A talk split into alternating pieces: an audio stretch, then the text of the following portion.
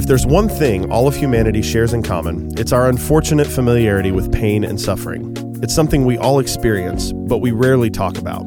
Most often, when hardship hits, we isolate and go it alone. Hi, I'm Quentin Bemis from Sherwood Oaks with the Minute Message. In John chapter 11, we read the story of Jesus raising Lazarus from the dead. It's got a happy ending, sure, but there are a few things we need to see here. First, in verse 35, we read that Jesus wept, a short, simple verse with a powerful reminder that our Lord understands our sorrows. He laments our sorrows. Second, the end of the story reminds us that Jesus holds all the power over pain and sufferings. Death does not get the final word, Jesus does. If you're experiencing hardships, you don't have to go it alone. I invite you to join us at Sherwood Oaks this Sunday as we talk about these very issues.